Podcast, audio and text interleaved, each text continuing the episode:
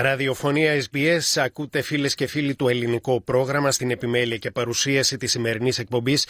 Είναι ο Πάνος Αποστόλου. Να συνδεθούμε τώρα όπως κάθε Τετάρτη με τη Λευκοσία. Μας περιμένει στην άλλη άκρη της τηλεφωνικής γραμμής η ανταποκρίτρια του προγράμματος στην Κύπρο, Φίβια Σάβα. Αρχικά, Φίβια, σε χαιρετούμε, σε καλημερίζουμε. Γεια σας από τη Λευκοσία πάνω. Λοιπόν, το πρώτο θέμα που θα ξεκινήσουμε σήμερα, Φίβια, έχει να κάνει με την Αυστραλή νομικό, η οποία θα είναι η επικεφαλής ερευνών για ισχυρισμούς περί διαφθοράς από τον τέος πρόεδρο της Κυπριακής Δημοκρατίας, τον Νίκο Αναστασιάδη. Μάλιστα, η νομικός αυτή, που ονομάζεται Γκαμπριέλε Λουίζε Μάκεντάρ, βρέθηκε στην Κύπρο, Φίβια, την περασμένη εβδομάδα και αναμένεται να ξανάρθει, έτσι; Μάλιστα, ακριβώς όπως τα λες πάνω, πρόκειται για Αυστραλή νομικό, μας έρχεται από κοντά σας και θα είναι η επικεφαλής των ερευνών της αρχής κατά της διαφθοράς για τον τέος πρόεδρο της Δημοκρατίας, τον κύριο Νίκο Αναστασιάδη. Να ξεκινήσουμε ε, αναφέροντας πώς δημιουργήθηκε αυτό το γεγονός και η ανάγκη να γίνει έρευνα και μάλιστα με επικεφαλής την κυρία αυτή. Ε, πρόκειται για ένα βιβλίο το οποίο έγραψε ε, ένας Κύπριος δημοσιογράφος, ο Μακάριος Δρουσιώτης, έτσι έγινε ε, viral το βιβλίο και ε, έχει πολύ αναγνωστικό κοινό αφού κυκλοφορείται κράτος μαφία ε, και υπάρχουν οι ισχυρισμοί ότι ο τέος πρόεδρος της Δημοκρατίας, ο Νίκος Αναστασιάδης, υπήρξε κατά την έκφραση του δημοσιογράφου ο αρχηγός της συμμορίας σε ένα κράτος μαφία. Ε, με αφορμή λοιπόν αυτές τις πληροφορίες ισχυρισμούς αλλά και τις ε, δικές του θέσεις, τις θέσεις του κυρίου Αναστασιάδη, ε, ορίστηκε μια αρχή, υπάρχει στην Κύπρο η αρχή κατά της διαφθοράς, κλήθηκε ε, η κυρία Μακιντάιαρ να ηγηθεί αυτής, αυτής της ε, έρευνας και την περασμένη εβδομάδα βρέθηκε στην Κύπρο όπου άρχισε εργασία. Ε, να πούμε ότι η Αυστραλή νομικός ειδικεύεται στο δίκαιο των ανθρωπίνων δικαιωμάτων καθώς και στο διοικητικό δίκαιο και συμμετείχε σε διάφορες διεθνείς επιτροπές. Ε, Όπως έχω πει πάνω, ήρθε στην Κύπρο την περασμένη εβδομάδα, της ανατέθηκε η έρευνα και είχε καθημερινές συναντήσεις με τον Επίτροπο Διαφάνειας και τα μέλη της συγκεκριμένης επιτροπής. Αναμένεται να επιστρέψει στην Κύπρο προσεχώς για τις ακροάσεις των μαρτύρων. Να πούμε ότι μέσα στην επόμενη εβδομάδα αυτή η αρχή, η ανεξάρτητη αρχή κατά της διαφθοράς, αναμένεται να ανακοινώσει και τα ονόματα των τριών Κυπρίων νομικών που θα συμμετέχουν στην ομάδα της κυρίας Μακιντάιαρ. Ε, και να πούμε έτσι μερικά πράγματα ε, με αφορμή το βιβλίο. Ε, να πούμε ότι εξέδωσε ε, και ανακοίνωση ο τέος πρόεδρος της Δημοκρατίας με αφορμή τον διορισμό της Αυστραλής ε, νομικού, χαιρέτησε την εξέλιξη και χαρακτήρισε κακόβουλους και συκοφαντικούς τους ισχυρισμούς του κυρίου Δρουσιώτη, εκφράζοντας την θέση ότι το πόρισμα θα πρέπει να δοθεί στην δημοσιότητα. Από την δική του πλευρά, ο κύριος Δρουσιώτης ε, κλήθηκε να σχολιάσει την τοποθέτηση του κυρίου Αναστασιάδη για να πει ότι η αλήθεια είναι που μου δίνει δύναμη και αντοχές ε, και τονίζει ότι η κοινή γνώμη έχει αντίληψη τις σχέσεις του καθενός με την αλήθεια. Είναι ένα θέμα το οποιο ε, με τις... Ε, με τον τρόπο που θα το χειριστεί η Αυστραλή νομικός αναμένεται ότι θα συγκεντρώσει έτσι αρκετό ενδιαφέρον εδώ στην Κύπρο και όχι μόνο. Και μάλιστα διαβάσαμε κάπου Φίβια ότι η νομικός θα αμείβεται ως και με 800 ευρώ για κάθε εργάσιμη ημέρα και θα συνεπεκορείται το έργο της και από τρεις Ελληνοκύπριους νομικούς. Θα έχουμε να πούμε για αυτά ε, στο μέλλον περισσότερα. Λοιπόν, για μία ακόμα φορά ο, ο νυν πρόεδρος της Κυπριακής Δημοκρατίας ε, εμφανίστηκε απεσιόδοξος σε ό,τι έχει να κάνει με την πορεία του Κυπριακού και δήλωσε μεταξύ άλλων φίβια πως η παρούσα κατάσταση δεν μπορεί να είναι και το μέλλον μας. Έτσι; Μάλιστα.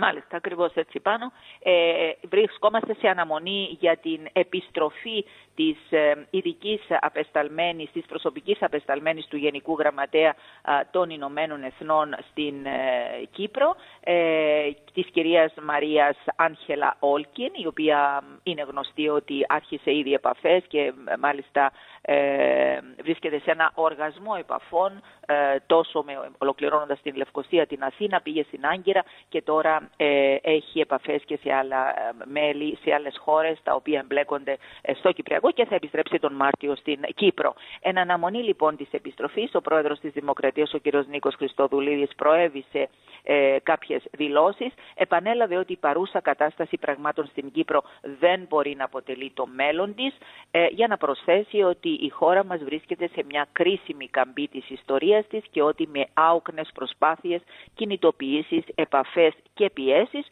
η Κυπριακή Δημοκρατία άνοιξε, όπως είπε, ξανά την προοπτική επανέναρξης των συνομιλιών. Χαρακτήρισε σημείο αισιοδοξίας στην δραστηριότητα της ειδικής απεσταλμένης του Γενικού Γραμματέα των Ηνωμένων Εθνών, χωρίς, όπως είπε, να παραγνωρίζουμε και τα προβλήματα και τις δυσκολίες αλλά και τις προκλήσεις που υπάρχουν. Την ίδια ώρα να πούμε ότι χαιρέτησε και την έκδοση ανακοίνωσης από την ε, κυρία ε, Άγχελα Όλκιν για την πορεία των επαφών της στο Κυπριακό.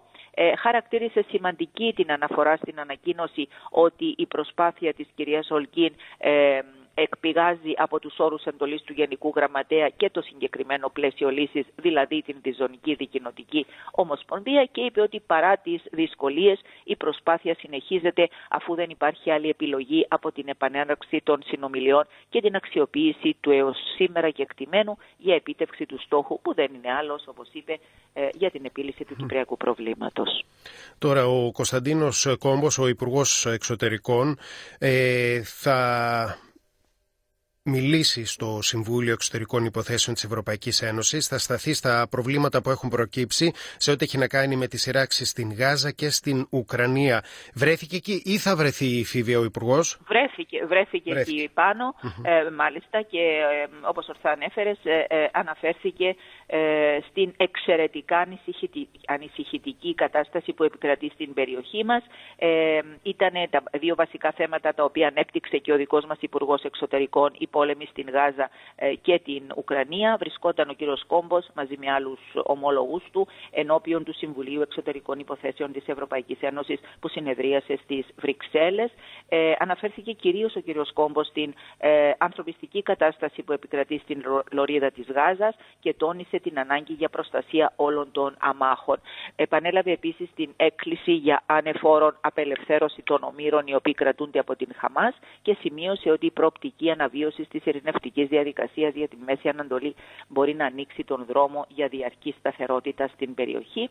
Ε, να πούμε ότι με την ευκαιρία επαναδιατύπωσε και την σταθερή στήριξη της Κύπρου προς τον λαό και την κυβέρνηση της Ουκρανίας και εξέφρασε την ετοιμότητα της Λευκοσίας να ψηφίσει για νέο πακέτο κυρώσεων κατά της Ρωσίας και να πούμε τέλος πάνω για αυτό το θέμα ότι στο πλαίσιο εργασιών του Συμβολίου προσκλήθηκε ο δικός μας Υπουργός Εξωτερικών και είχε και άτυπη συζήτηση με τους ομολόγους του ε, εκεί στην περιοχή ε, ενώ όπως ε, είναι γνωστό εκεί βρέθηκε και η χείρα του ηγέτη της ρωσικής αντιπολίτευσης ε, του νεκρού ήδη Αλεξέη Ρώσου της, μάλιστα της αντιπολίτευσης η κυρία κυρία Γιούλια ε, η οποία ως γνωστόν ε, μίλησε ενώπιον των Υπουργών, μεταξύ των οποίων και ο Κύπριος. Λοιπόν, πάμε τώρα σε τρία θέματα, στα επόμενα τρία θέματα. Λοιπόν, το πρώτο λέει πως ε, πάνω από 170.000 Κύπροι άνω των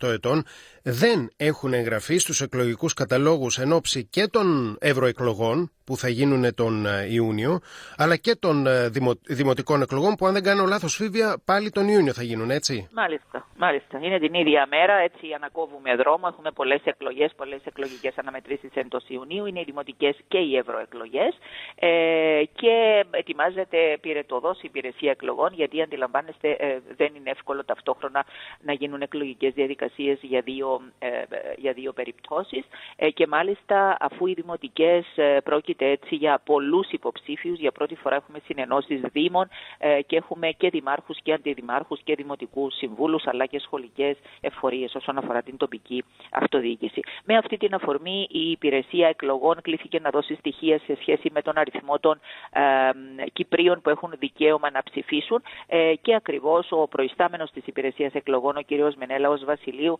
ε, είπε ότι 100, πάνω από 175.000 Κύπροι άνω των 18 ετών δεν έχουν ακόμη εγγραφεί στους εκλογικούς καταλόγους. Πρόκειται για το οριακό σημείο που δίδει το δικαίωμα στους Κύπριους πολίτες να συμμετέχουν σε εκλογικές διαδικασίες, αλλά φαίνεται πάνω ότι η νέα γενιά ε, απαξιώνει την συμμετοχή στα πολιτικά δρόμενα και δεν ενδιαφέρεται να συμμετέχει σε εκλογικές διαδικασίες, γι' αυτό εξάλλου έχουν μείνει ε, και σε αποχή.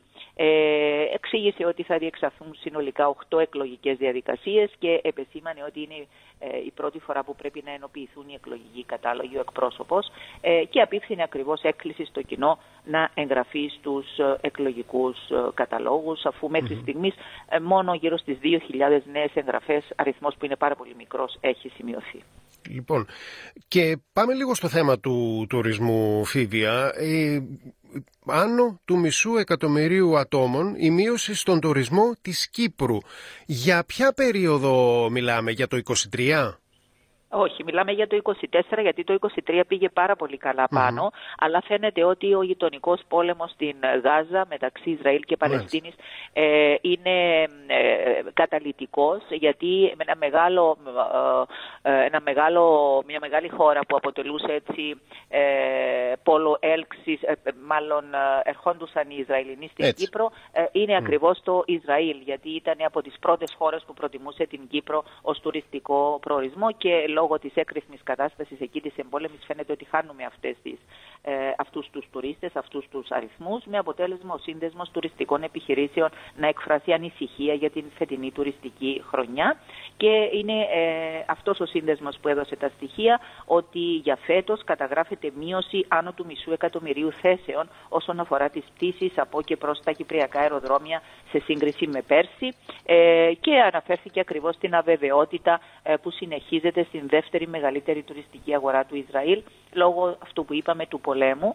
Ε, και ε, βεβαίως αυτό θα έχει ε, άμεση επίπτωση στην οικονομία του τόπου αφού όλοι γνωρίζουμε ότι ο τουρισμός αποτελεί ε, την πρώτη πηγή εσόδων πάνω για την κυπριακή Πρόσφατα είδαμε κάποια στοιχεία αφήβια για την πορεία του πληθωρισμού στην Κύπρο που είναι πολύ χαμηλός. Ωστόσο ε, φαίνεται πως υπάρχει σημαντική αύξηση των τιμών για το καλάθι της νοικοκυράς. Γιατί; Μάλιστα, μάλιστα. Ε, ε το Υπουργείο Εμπορίου ε, βιομηχανίας και ενέργειας που είναι και αρμόδιο για να παρακολουθεί τις τιμές των προϊόντων έχει ε, προβεί σε ένα νέο θεσμό που ονομάζεται παρατηρητήριο τιμών με αποτέλεσμα να παρακολουθεί τις τιμές που ισχύουν σε μεγάλες υπεραγορές και άλλα καταστήματα, τα γνωστά σούπερ μάρκετ στην Κύπρο και καταγράφει πλέον στοιχεία τα οποία δεικνύουν ότι έχουν παρατηρηθεί αυξήσεις πάνω σε 31 από τις 45 κατηγορίες βασικών προϊόντων.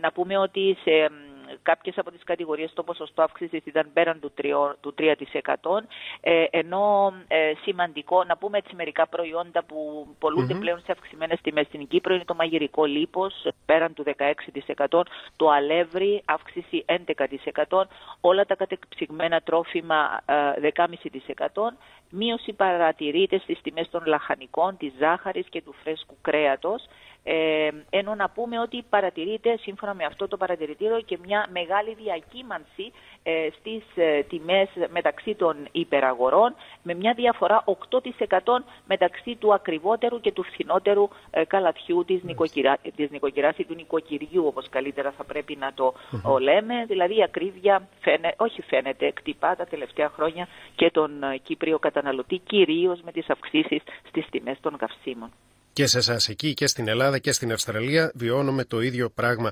Λοιπόν, με αυτό σου το θέμα, Φίβια, ολοκληρώνουμε την επικοινωνία μας. Ευχαριστώ πάρα πολύ. Τα ξαναλέμε την επόμενη Τετάρτη. Γεια σου πάνω. Καλές δουλειές.